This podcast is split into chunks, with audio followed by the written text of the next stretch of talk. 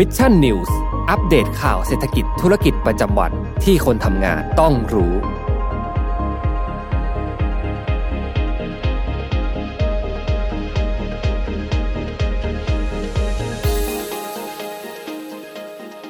วัสดีครับยินดีต้อนรับเข้าสู่รายการ Mission News Live นะครับ ประจำวันจันทร์ที่ 31 มกราคม 2565 นะฮะ อยู่กับผมแจ็คทีลาติอีกเช่นเคยนะครับ 6 โมงตรงแบบนี้ มารับชมรับฟังข่าวสารสำหรับคนทำงานกันนะครับแหม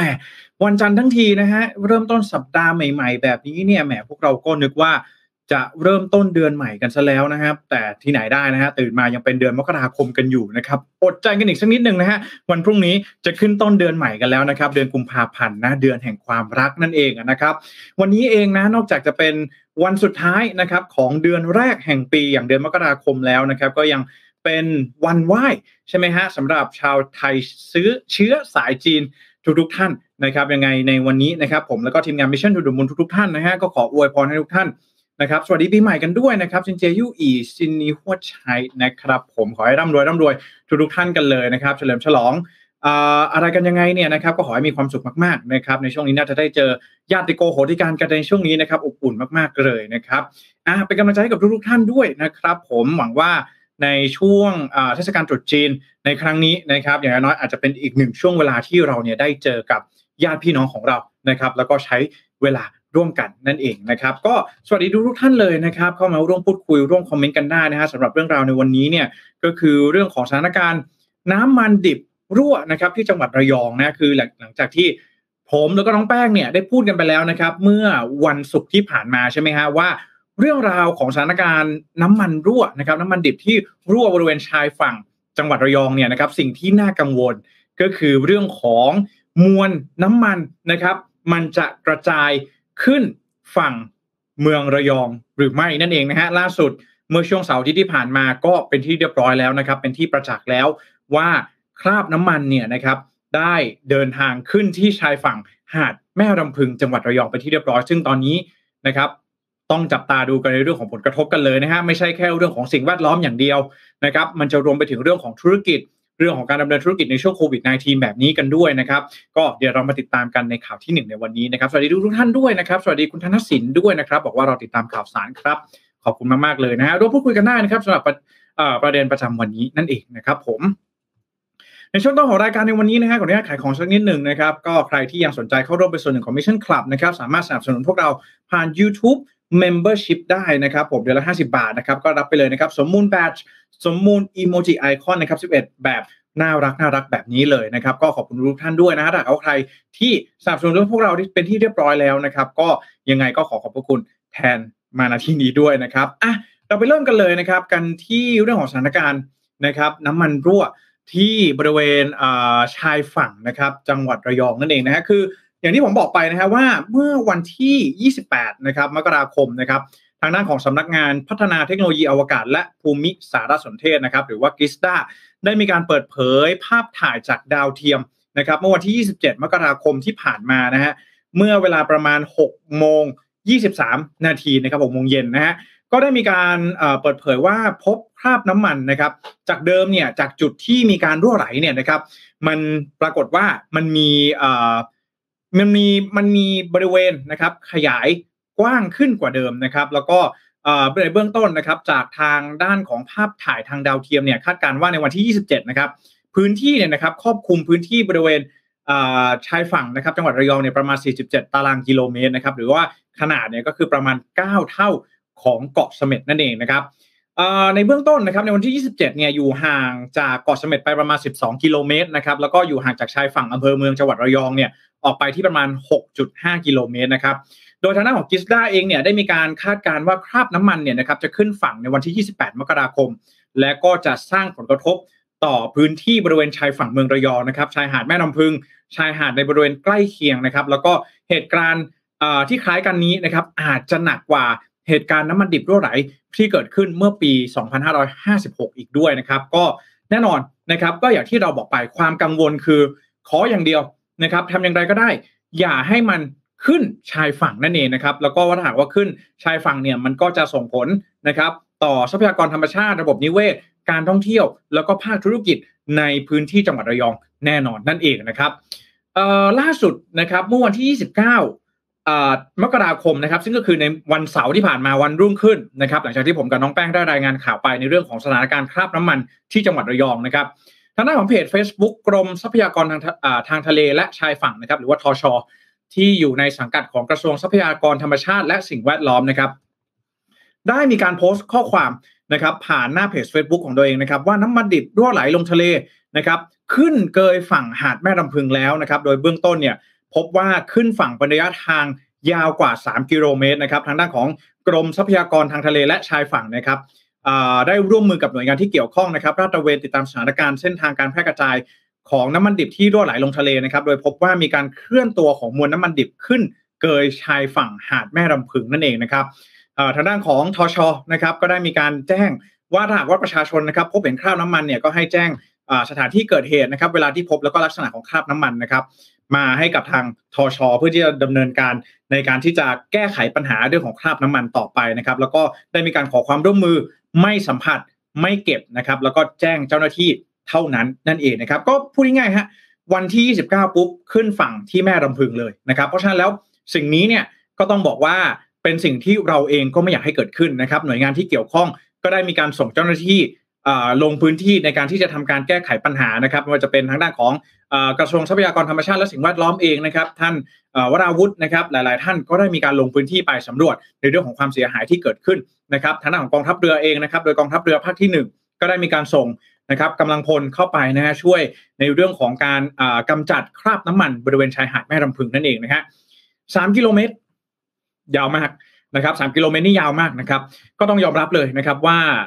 ผลกระทบที่เกิดขึ้นนะครับ เราไม่สามารถที่จะควบคุมมวลน้ำมันดิบนะครับ ไม่ให้ขึ้นฝั่งได้สำเร็จนั่นเองนะฮะคือตอนนี้เนี่ยผมต้องบอกก่อนว่า ในวันที่ 28 เนี่ยนะฮะก็ต้องบอกว่า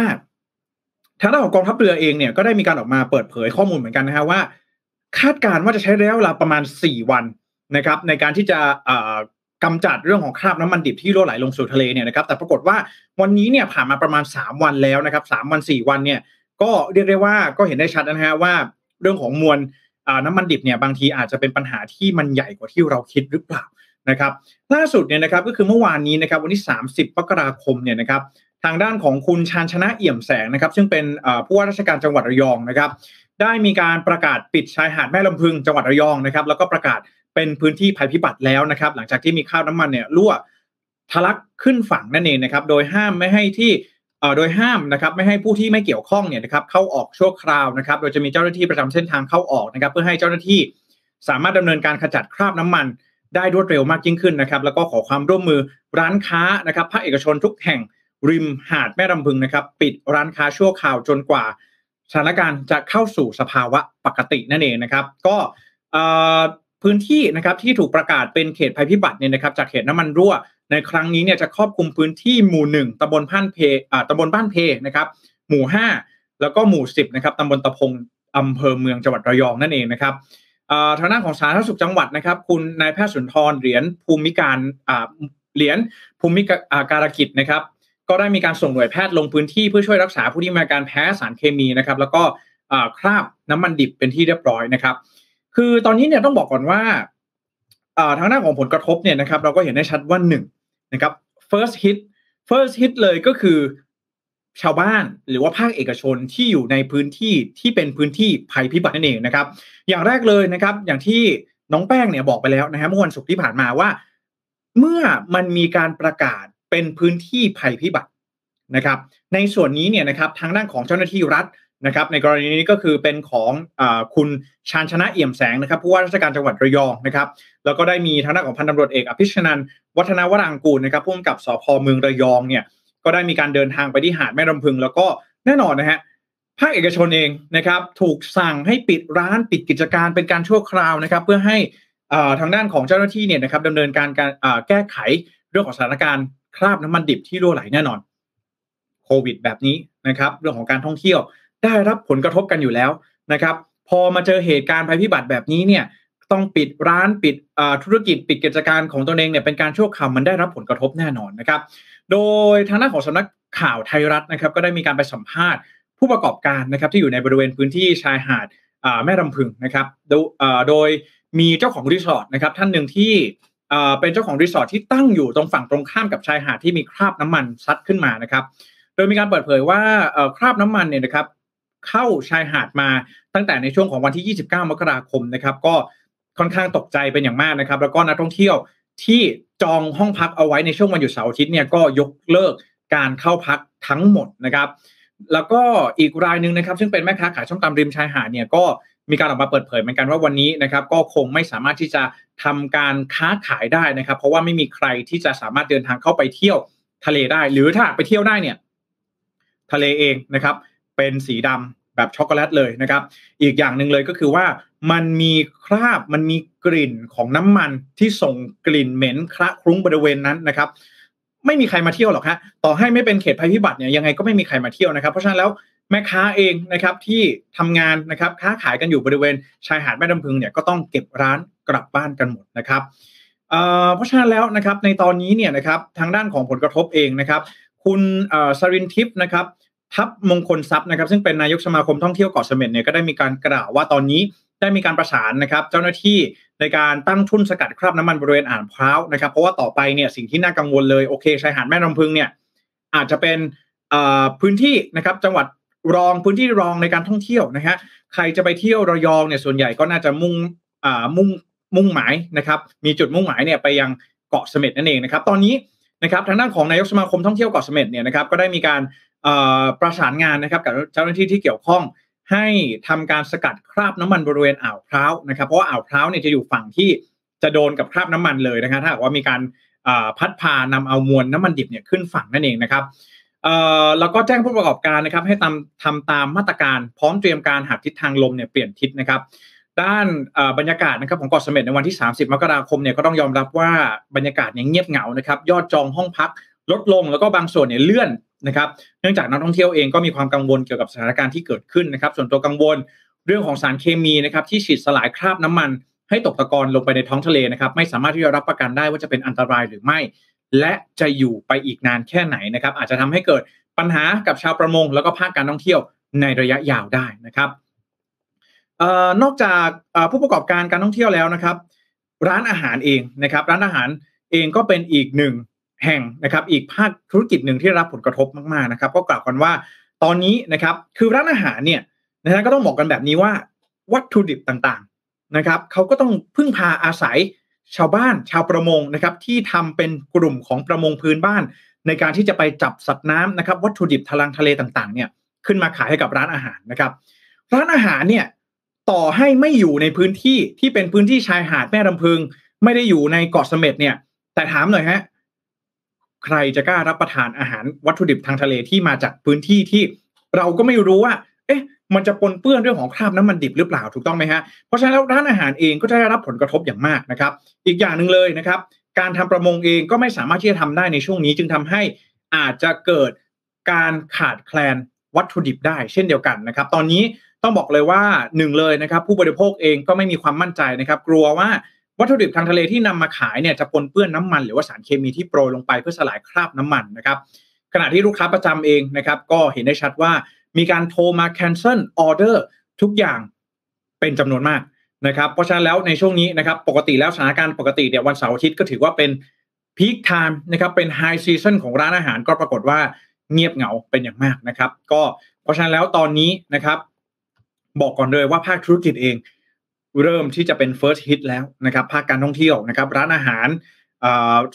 ผู้ประกอบการที่เกี่ยวข้องกับโรงแรมต่างๆเนี่ยก็เป็น first hit นะครับได้รับ ผลกระทบกันแล้วเป็นที่เรียบร้อยนะครับ ซึ่งแน่นอนนะครับว่าตอนนี้เนี่ยก็น่าจะต้องมีการรวบรวมหลักฐานทั้งหมดที่เกิดขึ้นนะครับ แล้วก็น่าจะได้มีการร้องเรียนนะครับไปยังหน่วยงานที่เกี่ยวข้องเพื่อที่จะดูแลในเรื่องของการเยียวยาให้ได้รับความเป็นธรรมสูงที่สุดนะครับไม่ว่าจะเป็นทางชาวบ้านเองภาคเอกชนเองนะครับ ก็ต้องรอดูกันต่อไปนะครับ ขณะที่เกาะเสม็ดนะฮะอย่างที่ผมได้บอกไปว่าเกาะเสม็ดเองเนี่ยก็เป็นอีกหนึ่งพื้นที่ที่ยังไม่ขึ้นฝั่งนะครับ แต่ก็ร้อนๆหนาวๆเนี่ยนะฮะถ้าดูตามทิศทางลม นะครับที่พัดกันบริเวณชายฝั่งจังหวัดระยองเนี่ยนะครับก็จะเห็นได้ชัดนะครับว่าตอนนี้มันจะเข้าไปที่อ่าวพร้าวนะครับบริเวณพื้นที่อ่าวพร้าวเพราะฉะนั้นแล้วในตอนนี้นะครับภาคผู้ประกอบการเองก็ต้องมีการเสนอนะครับทางเลือกต่างๆ ให้กับผู้บริโภคนะครับไม่ว่าจะเป็นเรื่องของการย้ายที่พักนะครับถ้าหากว่ามีที่พักในบริเวณอื่น ที่อาจจะเป็นพื้นที่ที่ไม่ได้รับผลกระทบจากน้ำมันรั่วนะครับต่างๆ นานาเหล่านี้นะครับ ซึ่งมันก็อย่างที่เราได้บอกไปนะฮะว่าสถานการณ์แบบนี้เนี่ย มันซ้ำเติมในเรื่องของโควิดในเรื่องของโควิด -19 กันอยู่แล้วนะครับภาคการท่องเที่ยวนะครับได้รับผลกระทบกันอย่างหนักเลยนะครับก็ไม่ว่าจะเป็นที่เกาะเสม็ดที่ชายหาดแม่ลำพึงนะครับ ก็ต้องดูกันว่าสถานการณ์ในปี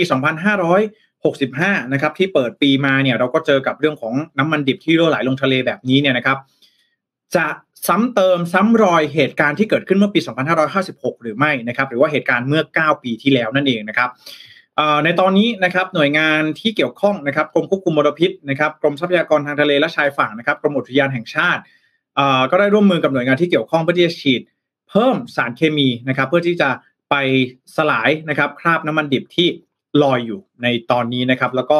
เตรียมที่จะติดตั้งทุ่นนะครับเพื่อที่จะป้องกันพื้นที่เกาะเสม็ดนะครับที่เป็นแหล่งปะการังแล้วก็หญ้าทะเลจำนวนมากนั่นเองนะครับ ก็ต้องรอดูนะครับว่า ตอนนี้ชายหาดแม่น้ำพึงไปแล้วนะครับเกาะเสม็ดจะกลายเป็นพื้นที่ภัยพิบัติอีกหรือไม่ในรอบสัปดาห์นี้นะครับก็ต้องรอดูกันอีกครั้งหนึ่งนะครับ ผมสำหรับทางด้านของหลาย ๆ ท่านนะฮะก็เริ่มที่จะทักมากันในเรื่องของความเสียหายนะครับเรื่องของการเยียวยาต่าง ๆ นะครับ ก็ต้องบอกงี้นะฮะว่า ทางด้านของบริษัท SRP SPRC นะครับหรือว่า Star Petroleum Refining นะครับได้มีการออกแถลงการฉบับที่ 8 นะครับ เรื่องของการอัปเดต สถานการณ์นะครับน้ำมันน้ำมันรั่วนะครับ แล้วก็เรื่องของแนวทางนะครับในการดูแลต่างๆนะครับ ซึ่งต้องบอกอย่างนี้ครับว่าตอนนี้นะครับทางด้านของบริษัทเองนะครับได้มีการแจ้งเหตุน้ำมันดิบรั่วไหลนะครับไปแล้วนะครับ แล้วก็ได้มีการดำเนินการตามภายใต้การบัญชาการของศูนย์อำนวยการป้องกันและขจัดมลพิษทางน้ำเนื่องจากน้ำมันของกองทัพเรือนะครับ บริษัทเองได้มีการรายงานความคืบหน้าของเหตุการณ์น้ำมันดิบรั่วไหลเนี่ยนะครับ มาโดยตลอดนะครับ แล้วก็ ได้มีการร่วมกันนะครับกับทางด้านของจังหวัดระยอง กรมควบคุมมลพิษนะครับแล้วก็ตัวแทนจากบริษัทเนี่ยนะครับจะมีการร่วมแถลงความคืบหน้าในการขจัดคราบน้ำมันนะครับแล้วก็บริษัทเองนะครับก็ได้รับความสนับสนุนอย่างดีจากหน่วยงานภาครัฐแล้วก็ภาคเอกชนนะครับทั้งนี้นะครับในวันที่ 30 มกราคมเนี่ยบริษัทจะมีการดำเนินการและแผนป้องกันดังนี้นะครับหนึ่งคือเรื่องของแผนการปฏิบัติทางทะเลนะครับแผนการปฏิบัติทางการทะเลเนี่ยจะยังคงมีการใช้เรือในการวาง วางทุ่นกักน้ำมันนะครับหรือว่าบูมในทะเลเพื่อป้องกันการเคลื่อนตัวของน้ำมันเข้าสู่พื้นที่ชายฝั่งนะครับสองเลยก็คือการปฏิบัติการทางชายฝั่งนะฮะอย่างแรกคือไปแก้ไอตัวที่มันลอยอยู่กลางทะเลก่อนนะครับ ต่อมาเลยคือชายฝั่งจะทำอย่างไรนะครับ ชายฝั่งเนี่ยนะครับจะมีการใช้แผ่นซับน้ำมันนะครับหรือว่า absorbent sheet นะครับในการที่จะใช้ดูดซับน้ำมันนะครับบริเวณพื้นที่ที่มีคราบน้ำมันได้นะครับ อย่างน้อยๆเนี่ยปริมาณคราบน้ำมันจะได้ลดลงอย่างต่อเนื่องนะครับ สองเลยก็จะมีการใช้ vacuum truck นะครับเพื่อดูดคราบน้ำมันบริเวณที่มีคราบน้ำมันหนาแน่นนะครับสามเลยจะมีการระดมเครื่องมือดักคราบน้ำมันเพื่อช่วยเหลือ ในการเข้ามาทำความสะอาดชายหาดเพิ่มเติมนะครับสี่จะได้รับความช่วยเหลือจากผู้เชี่ยวชาญ แล้วก็ผู้มีประสบการณ์ในการขจัดคราบน้ำมันครั้งนี้อย่างรวดเร็วแล้วก็มีประสิทธิภาพมากที่สุด ส่วนสิ่งที่ใครหลายคนอยากจะรู้นะครับคือเรื่องของการเยียวยานะครับ ทางบริษัทเองนะครับ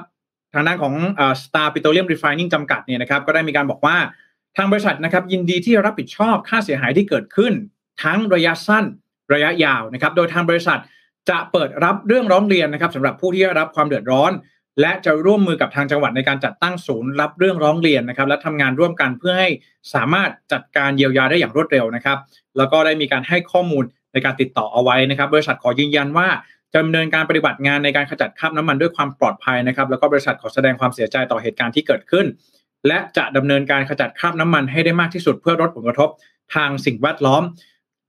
ทางทะเลนะครับรวมถึงชายฝั่งนะครับ ก็ตอนนี้นะครับ ทางบริษัทเองนะก็ได้มีการออกแถลงการนะครับ ว่าเตรียมที่จะดำเนินการในเรื่องของการเยียวยาในเบื้องต้นนะครับ ไม่ว่าจะเป็นระยะสั้นแล้วก็ระยะยาวนั่นเองนะครับทีนี้นะครับก็ต้องมารอดูกันอีกทีหนึ่งนะครับ ผมเชื่อว่าถ้าได้มีการจัดตั้งศูนย์ร้องเรียนนะครับ ก็จะมีการดำเนินการกับหน่วยงานที่เกี่ยวข้อง กันต่อไป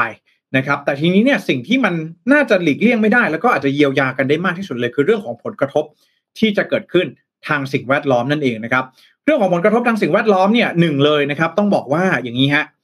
ถ้าหากว่าเราลองมาดูที่ทาง Spring News นะครับได้มีการสรุปกันเอาไว้คร่าวๆเนี่ยนะฮะก็จะเห็นได้ชัดว่าหนึ่งเลยนะครับ ผลกระทบทางทะเลเนี่ยมันเยอะมากๆนะครับ ไม่ว่าจะเป็นในเรื่องของหนึ่งเลยนะครับน้ำที่เปลือเปื้อนน้ำมันเนี่ยนะครับ อาจจะเป็นพิษนะครับ แล้วก็อาจจะส่งผลให้นะครับ สัตว์ทะเลนะครับ หรือแม้แต่กระทั่งมนุษย์เองที่ไปสัมผัสไปสูดดมเข้าไปหรือว่าเข้าไปสู่ระบบของร่างกายเนี่ยนะครับ ก็อาจจะทำให้มีอันตรายแล้วก็มีความเป็นพิษสูงนะครับ ก็อาจจะทำให้ส่งผลทางด้านสุขภาพแล้วก็อาจจะเสียชีวิตได้นะครับ ขณะเดียวกันนะครับ ทางด้านของสัตว์น้ำนะครับ ก็อาจจะตายได้นะครับ หลังจากที่ การหายใจนะครับ ระบบการหายใจแล้วก็ระบบการเต้นของหัวใจเนี่ยอาจจะพังลงจากน้ำที่ปนเปื้อนน้ำมันนั่นเองนะครับขณะที่สัตว์บางชนิดนะครับอย่างเต่าทะเลเองก็จะสามารถที่จะเข้าใจผิดคิดว่าเป็นอาหารนะครับ สามารถที่จะรับประทานได้แล้วก็จะรับประทานเอาน้ำมันเหล่านี้เนี่ยเข้าไปในร่างกายนั่นเองนะครับ ลดอีกอย่างหนึ่งเลยนะครับ ก็คือคราบน้ำมันที่ลอยอยู่นะครับ อาจจะลดออกซิเจนในน้ำนะครับ แล้วก็แสงแดด ที่จะยับยั้งในเรื่องของการเจริญเติบโตของพืชใต้น้ำด้วยนะครับที่เหลือเนี่ยก็เป็นผลกระทบเชิงพาณิชย์ ผลกระทบต่อการทำการประมงนะครับแล้วก็ผลกระทบต่อระยะยาว จากน้ำที่เสี่ยงการปนเปื้อนแล้วก็การท่องเที่ยวใช่ไหมฮะเรื่องของความมั่นใจต่างๆนะเราเป็นนักท่องเที่ยวเนี่ยจะไปเอ่อจะไปเล่นในพื้นที่ที่มันมีความเสี่ยงอะไรแบบนี้เนี่ยนะครับมันก็น่ากังวลอยู่เหมือนกันนะครับ เพราะฉะนั้นแล้วสิ่งนี้นะครับต่อให้อ่า คราบน้ำมันจะหมดไปภายในสัปดาห์นี้หรือภายในเดือนนี้เนี่ยเราจะเชื่อว่าผลกระทบระยะยาวนะครับ ก็เป็นสิ่งหนึ่งเลยที่เราจะต้องจับตาดูกันอย่างใกล้ชิดอีกทีหนึ่งนั่นเองนะครับ ผมอะก็ต้องรอดูกันอีกทีหนึ่งนะฮะว่าภายในสัปดาห์นี้นะครับสถานการณ์ต่างๆจะคลี่คลายลงได้มากน้อยแค่ไหนนะครับ ผมนะฮะเหมือนมีบางท่านเพิ่งไปเที่ยวเกาะเสม็ดมานะฮะโอ้โหนะครับอะเดี๋ยวไล่อ่านคอมเมนต์กันสักนิดหนึ่งนะครับ ผม อ่าสวัสดีคุณไพศาลด้วยนะครับ ผมแล้วก็คุณสุรินนะฮะบอกว่าเมื่อเสาร์อาทิตย์ที่ผ่านมานะครับเพิ่งไปเที่ยวเกาะเสม็ดนะครับนักท่องเที่ยวแคนเซิลไปเยอะท่าเรือค่อนข้างเงียบนะครับ แต่น้ำมันยังไปไม่ถึงแถวบ้านเพหรือว่าเกาะเสม็ดนะครับ ผมอะตอนนี้จุดที่สำคัญนะครับ ต้องระมัดระวังเลยก็คือที่เกาะเสม็ดนั่นเองนะครับ การท่องเที่ยวสิ่งแวดล้อมนะครับ อาจจะได้รับผลกระทบเป็นวงกว้างมากยิ่งขึ้นนั่นเองนะครับ ต่อมานะครับ คุณวันวสานะครับสวัสดีคุณวันวสาด้วยนะครับ แล้วก็คุณประสานบอกว่าข่าวแรกก็พูดอะไรไม่ออกเลยนะครับ คุณประสานบอกว่า 3 กิโลเมตร คือที่เห็นแต่ที่ปนเปื้อนนี้ไม่รู้เท่าไหร่นะครับ ถูกต้องนะฮะที่เห็นคืออย่างที่บอกเลยครับ ผลกระทบทางสิ่งแวดล้อมเนี่ย บางทีเราประเมินจากสายตาอย่างเดียวไม่ได้นะครับ มันต้องต้องมีการใช้หลักฐานทางวิทยาศาสตร์ต่างๆในการประกอบการพิจารณาต่าง ๆ นะครับ ว่าผลกระทบเนี่ยมันเป็นอย่างไรบ้างนะครับ เพราะฉะนั้นแล้วตอนนี้ 3 กิโลเมตร เป็นแค่ที่เท่าที่เราเห็นเท่านั้นนะครับ ผมอ่าสวัสดีคุณวิวด้วยนะครับ ผมสวัสดีคุณยุดานะครับ แบบว่าแบบนี้เราเดินเรื่องฟ้องเองได้ไหมนะฮะจริง ๆ แล้วฟ้องได้นะครับ ผมเดี๋ยวผมขออนุญาตหาข้อมูลชักนิดนึงผมไปดูเรื่องของตัวตัวบทกฎหมายมาด้วยนะ เรื่องของทางด้านของอายการก็ได้มีการออกมาเปิดเผยเหมือนกันนะครับ ว่าจริงๆแล้วสามารถที่จะฟ้องร้องได้นะครับ ให้บริษัทเอกชนเนี่ยต้องรับผิดชอบแล้วก็ชดใช้ค่าเสียหายนั่นเองนะครับ อันนี้เป็น ข้อมูลจากทางด้านของคุณธนกิจ วรธนชากุลนะครับอายการประจำสำนักงานอายการสูงสุดนะครับได้มีการออกมาเปิดเผยนะครับว่า ในเรื่องของการเรียกร้องค่าเสียหายจากเอกชนเนี่ยนะครับภาครัฐนะครับอันนี้ภาครัฐก่อนนะมีสิทธิ์เรียกร้องค่าเสียหายที่เกิดขึ้นนะครับแก่ธรรมชาติ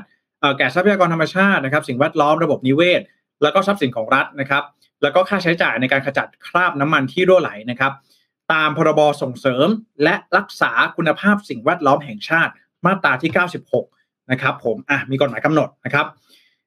ขณะที่มาตรา 97 เนี่ยนะครับกำหนดให้บุคคลที่กระทำหรือละเว้นการกระทำโดยมีชอบด้วยกฎหมาย อันเป็นการทำลายหรือทำให้สูญหาย หรือเสียหายแก่ทรัพยากรธรรมชาติซึ่งเป็นของรัฐเนี่ยก็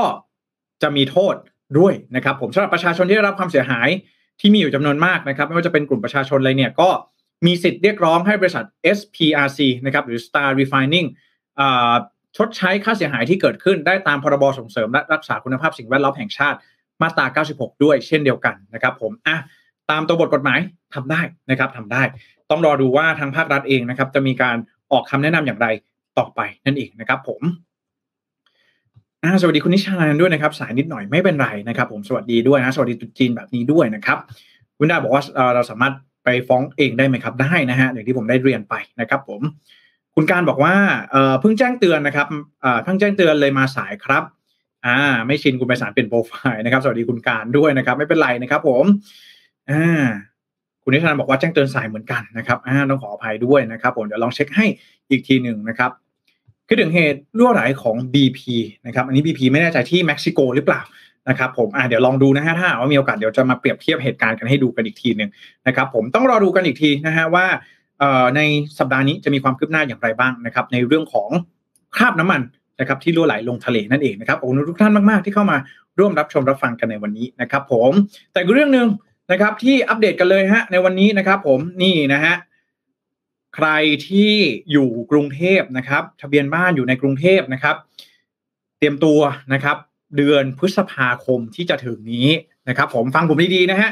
คือล่าสุดเนี่ยนะครับได้มีการออกมาเปิดเผยนะครับ คือวันนี้เนี่ยมีการประชุมวุฒิสภานะครับ สวนั่นเองนะฮะก็ได้มีกระทู้ถามสดนะครับ ของคุณวันชัยสอนสิริสมาชิกวุฒิสภานะครับ ได้มีการตั้งคำถามนะครับ ประเด็นในการจัดการเลือกตั้ง ผู้ว่าราชการกรุงเทพมหานครนะครับ นี่นะฮะนะครับ ผมทางด้านของพลเอกอนุพงศ์เผ่าจินดานะครับรัฐมนตรีว่าการกระทรวงมหาดไทยนะครับ ได้มีการ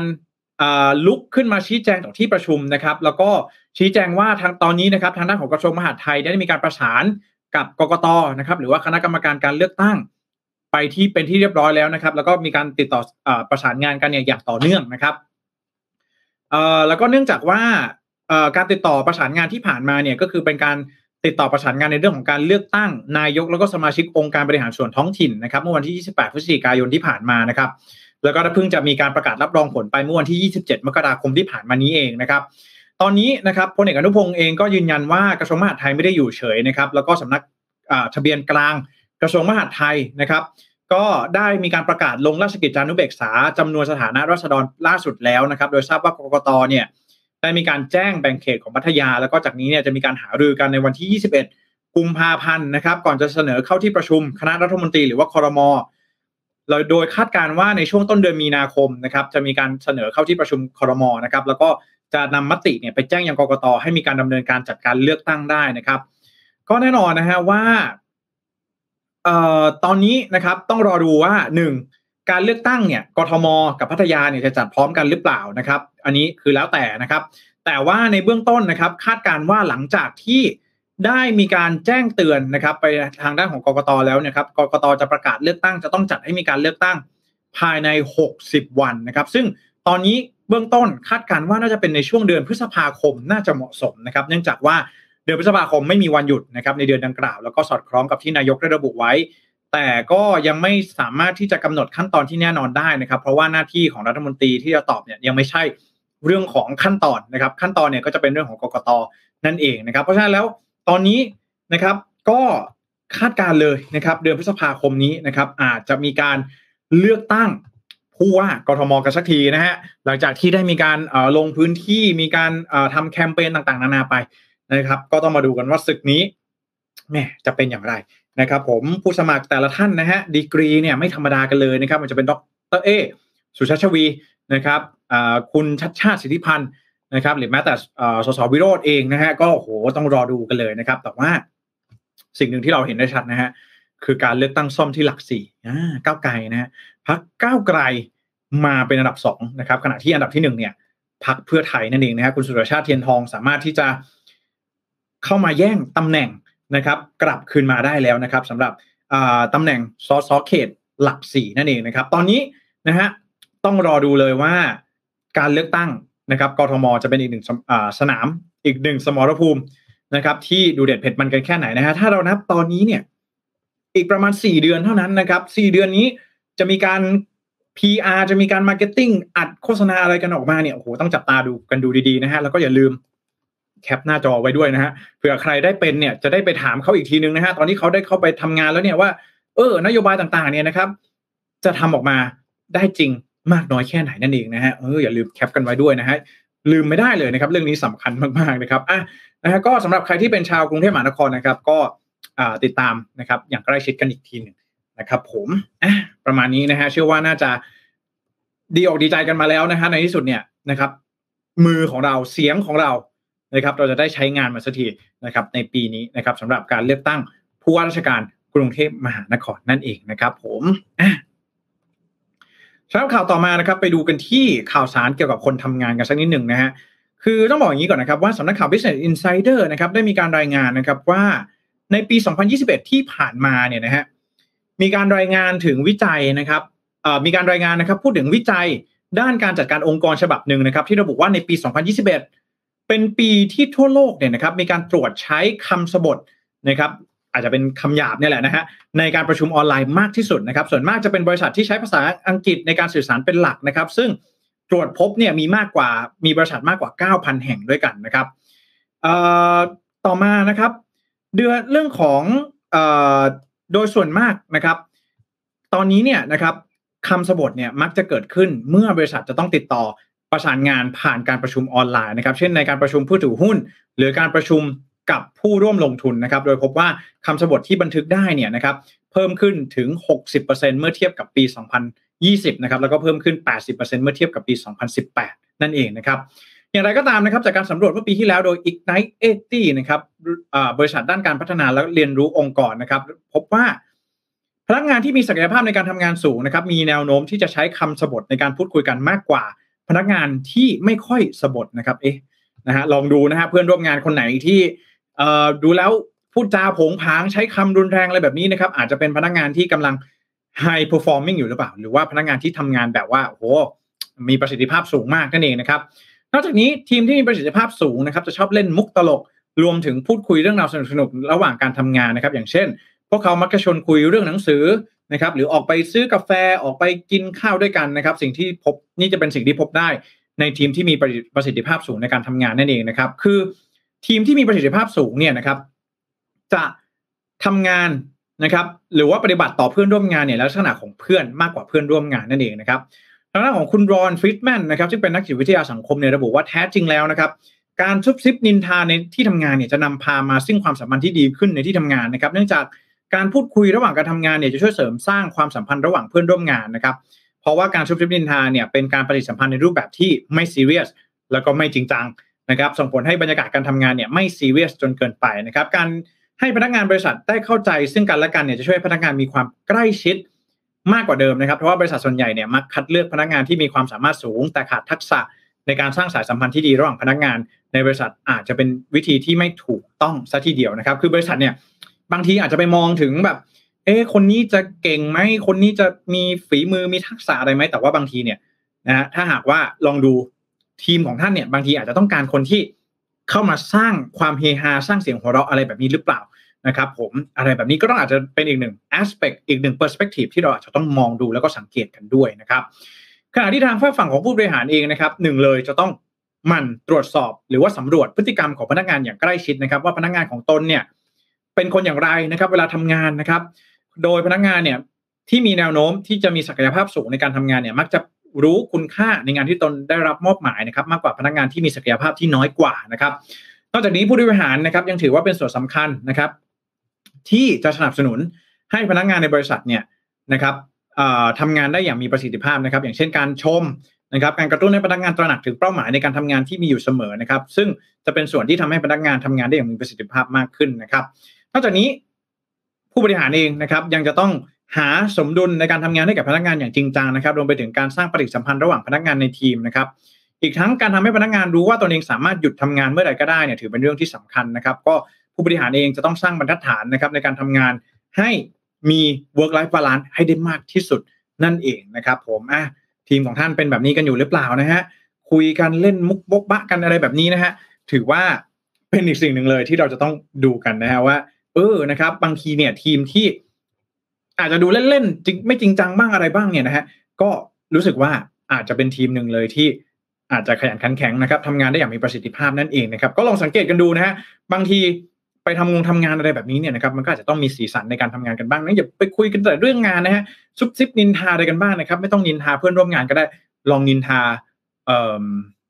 ใครดีฮะนินทาประเทศไทยไหมเออนินทาประเทศไทยอะไรแบบนี้ก็ได้เหมือนกันนะฮะก็ลองดูนะครับผมเผื่อว่าบรรยากาศในการทำงานเนี่ยมันจะสนิทชิดเชื่อกันมากขึ้นนะครับ ผมว่าเรื่องแบบนี้เนี่ยอาจจะต้องค่อยๆเป็นค่อย ๆ ไป ค่อย ๆ สร้างสายสัมพันธ์กันไปเรื่อยๆนะครับอย่าไปคิดว่าโอ้ยวันพรุ่งนี้มาฉันจะสนิทกับคนนี้เลยหนึ่งร้อยเปอร์เซ็นอะไรแบบนี้นะครับ ตื่นมาเช้ามาเนี่ยมันก็อาจจะต้อง ค่อยๆ ใช้ระยะเวลากันอีกสักนิดหนึ่งนะครับ ผมอ่า นะฮะประมาณนี้นะครับเอามาฝากกันสำหรับข่าวสารสำหรับคนทำงานในข่าวสุดท้ายในวันนี้นะครับ ก็ขอให้สัปดาห์นี้นะครับของทุกท่านเนี่ยเป็นสัปดาห์แห่งการทำงานที่ดีนะครับปังๆนะครับแล้วก็เป็นกำลังใจให้กับทุกท่านด้วย ที่กำลังประสบพบเจอกับสถานการณ์ต่างๆนะครับมันจะเป็นเศรษฐกิจโควิดต่างๆ แต่เชื่อว่า ไปเรื่อยๆ ในปีเสือปีนี้นะครับปีเสือธาตุน้ำปีนี้เนี่ย ทุกสิ่งทุกอย่างน่าจะค่อยๆดีขึ้นนะครับ แล้วก็เป็นกำลังใจให้ถ้าหากว่าวันไหนไม่มีที่ให้พิงนะครับ ก็อย่าลืมมาแวะเวียนกันที่ Mission to the Moon ได้นะครับ รายการ Mission News Live Mission Daily Report นะครับ หรือว่ารายการพอดแคสต์ตัวอื่นเนี่ย เชื่อว่าสามารถจะเป็นแรงใจนะครับให้กับทุกท่านฝ่าฟันอุปสรรคต่างๆ ให้ก้าวผ่านไปด้วยกันได้นั่นเองนะครับ ผมขอบคุณทุกท่านมากๆที่เข้ามาติดตามรับชมแล้วก็รับฟังในวันนี้นะครับถ้าหากว่ามี ความคิดเห็นอะไรนะครับ สามารถที่จะคอมเมนต์เข้ามาร่วมพูดคุยร่วมเสนอแนะกันเข้ามาได้นะครับ แล้วก็อย่าลืมกดไลค์กดแชร์กันให้ด้วยนะครับ ผมขอบพระคุณมากๆเลยนะครับ ก็ซินเจียยุอีซินนีฮวดชัยนะครับ สวัสดีตรุษจีนปีนี้กันด้วยนะครับผมไม่แน่ใจว่าใช้คำว่าสวัสดีตรุษจีนหรือเปล่านะครับพอดีบ้านผมเนี่ยเอ่ออาจจะเป็นคนไทยนะฮะอาจจะไม่ได้มีการไหว้ตรุษจีนอะไรกันสักเท่าไหร่นะครับ ก็ยังไงขออวยพรทุกท่านกันด้วยนะครับในช่วงเทศกาลแบบนี้นะครับ ผม อะมาคอมเมนต์กันสักนิดนึงนะครับก่อนที่เราจะจากลากันในวันนี้นะครับ ผมเออหลายๆท่านถามมาเยอะมากนะครับว่าสมมูลไปไหนนะครับ อันนี้ผมแจ้งนิดนึง สมมูลอาหารเป็นพิษครับ สมมูลป่วยครับ ผมเออยังไงก็เป็นกำลังใจให้กับสมมูลกันสักนิดนึงนะครับผมอ่าผมขอกำลังใจให้กับสมมูลด้วยนะนะครับ สมมูลตอนนี้ เอ่อถ้าอัปเดตล่าสุดเนี่ย น่าจะแอดมิดอยู่ที่โรงพยาบาลนะครับ ก็ถือว่าอยู่ในการดูแลของคุณหมอแล้วนะครับ หวังว่าสมมูลจะหายเร็วๆนะครับ แล้วก็กลับมา เป็นขวัญแล้วก็กำลังใจให้กับทุกๆท่านในเร็ววันนี้นะครับ เป็นกำลังใจให้กับสมมูลกันด้วยนะครับ สมมูลหายไวๆนะครับทุกคนคิดถึงนะ เดี๋ยวจะแคปหน้าจอนี้แหละไปให้สมมูลดูนะว่าทุกคนคิดถึงนะครับผม คุณจักรเบศบอกว่าไม่ได้อยู่กทมนะครับยังอยากเลือกตั้งตอนนี้เนี่ย ผมเชื่อว่าประชากรแฝงในกรุงเทพทุกคนเนี่ย จะฝากฝังความหวังไว้ที่คนกรุงเทพมากว่าโอ้ขอเลือกผู้ว่าดีๆหน่อยเถอะ เพื่อที่ว่าชีวิตคุณภาพชีวิตในกรุงเทพเนี่ยมันจะได้ดีขึ้นนั่นเองนะเออนะฮะก็ ผมเองก็เป็นหนึ่งคนที่เป็นประชากรแฝงด้วยเหมือนกันนะครับ ผมก็นั่นแหละนะ ก็ต้องขอเลยนะฮะไม่ได้ขอหรอกก็คือ แล้วแต่ทุกๆท่านออกไปใช้สิทธิ์ใช้เสียงนะครับ ผมเลือกคนที่ท่านเนี่ยคิดว่าเหมาะสมกับการทำหน้าที่ผู้ว่าราชการกรุงเทพมหานครมาทำหน้าที่นั่นเองนะครับก็หวังว่าเจ็ดปีแล้วอะเจ็ดแปดปีแล้วใช่ไหมนะครับ ปีนี้ก็น่าจะถ้าเราได้ผู้ว่าจากการเลือกตั้งเนี่ยก็อาจจะมีอะไรที่มันมีความคืบหน้ามากยิ่งขึ้นนั่นเองนะครับ ผมอะแบบนี้ละกันนะครับ ผม คุณภูวดลบอกว่าเห็นคำบรรยายใต้คลิปพิมพ์พอยอนะครับเลยงงนิดหน่อยครับเดี๋ยวแก้ให้นะฮะต้องขออภัยกันด้วยนะครับ อาจจะมีการพิมพ์ผิดหรือว่าอะไรแบบนี้นะครับ ขออภัยกันด้วยนะครับขอบคุณภูวดลมากๆเลยนะครับ อืมนะฮะอะหลายๆท่านถามมาสมมูลหายไปไหนนะครับ ผมนะฮะสมมูลหายป่วยนะครับ ผมอะเดี๋ยวนี่นะฮะเดี๋ยวจะส่งไปให้นะครับ ผมส่งส่งไปให้สมมูลดูนะครับว่า เออนะครับ ช่วงนี้หลาย ๆ ท่านก็เป็นห่วงนะฮะเรื่องของสุขภาพต่าง ๆ นะ ก็ขอบคุณทุกท่านมากๆที่เป็นห่วงสมมูลนะครับ แล้วก็ขอบคุณทุกท่านที่ติดตามรับชมรับฟังกันในวันนี้ด้วย เดี๋ยววันพรุ่งนี้ผมมีข่าวสารอะไรมาฝาก ก็ขอให้ติดตามกันด้วยนะครับสำหรับวันนี้ผมขอลาไปก่อนนะครับ รักษาสุขภาพกันด้วยนะครับทุกท่านแล้วเดี๋ยวเรามาเจอกันวันพรุ่งนี้สำหรับวันนี้ สวัสดีครับ Mission News อัปเดตข่าวเศรษฐกิจธุรกิจประจำวันที่คนทำงานต้องรู้